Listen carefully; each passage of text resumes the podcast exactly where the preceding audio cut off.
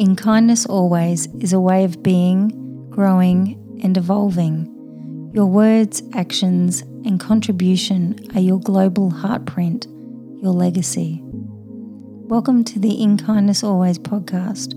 I'm Amanda Mackay, sound healer and kindness advocate.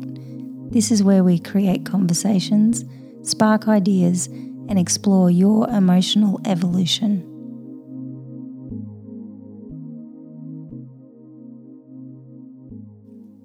We are in the next episode of the relationship behavior expressions.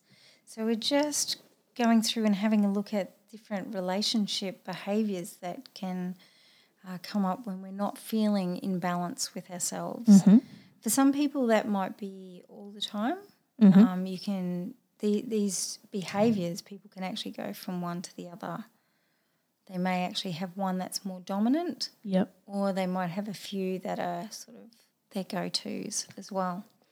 Uh, it's mostly unconscious and learnt Yeah. from parents and grandparents and you know even uh, shows like people can get cues from shows you know like um, how relationships are conducted if they're not actually getting a good example in their real life Yeah. because a lot of kids growing up even in our generation watching a lot of television Yeah. get those ideas you know that's what a relationship is going to be like which is not And they're not always healthy. Really? so we're going to have a look at the poor me Oh. nag relationship Oh. uh, I know one of expression. so one of them is poor me. They love Mm. an audience and they love to tell all these stories. Oh, can tell by your body language you really don't like this one. It just They makes want- me cringe. I can see that. They love everyone feeling sorry for them. So it's just like they did this, they did that. Poor me. They're always in the, you know, the tragic light of the stage, and the, um, the nag is always presented as, you know, like uh, they never do anything. Uh, yeah. Yeah. Know, Heard those too. So the nag can get like well, we're calling it the nag. They're not doesn't necessarily mean they are, but the other person is presenting them as that. Or they might actually turn into that Mm. because of this relationship dynamic. Because they get resentful and angry Mm. because the other person's always like moping about feeling sorry for themselves and they're that's the one. It has a knock on effect. Yeah. Poor me's the one who's got control. Yeah. So the the other person is just made responsible for everything. Yeah. Again, very wearing, very tiring, and they actually get sick of everyone loving that person.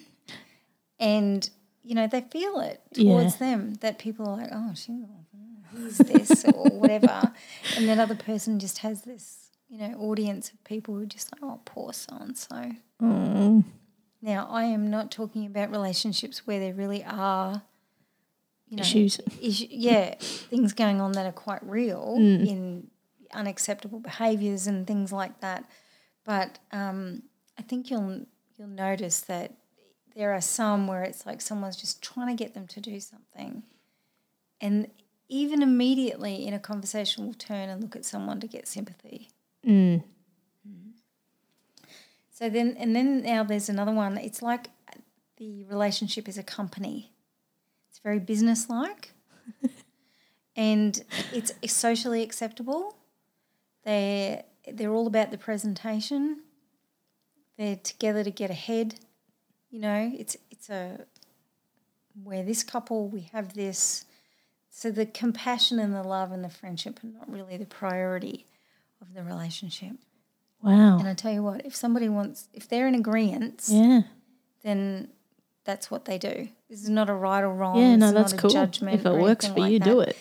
It's just there are some people who are more like that rather than there for the heart connection. Yeah. Then there are some people who are just there for companionship. Mm. They don't want to be alone. It's a comfortable arrangement, and that's perfectly okay too. Yeah. You know, like however people want to conduct their relationships, it's completely up to them. Mm. And also, um, long term, like really, really long term relationships can go through a phase of companionship. Stages also, of these. Yeah.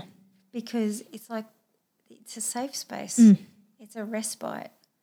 You know, relationships change. I mean, if you're with someone for 40 years, I should imagine it would be, you know, a difficult thing to maintain it at a particular level all the time have its ups and downs all the way through. yeah, as people change and that sort of thing.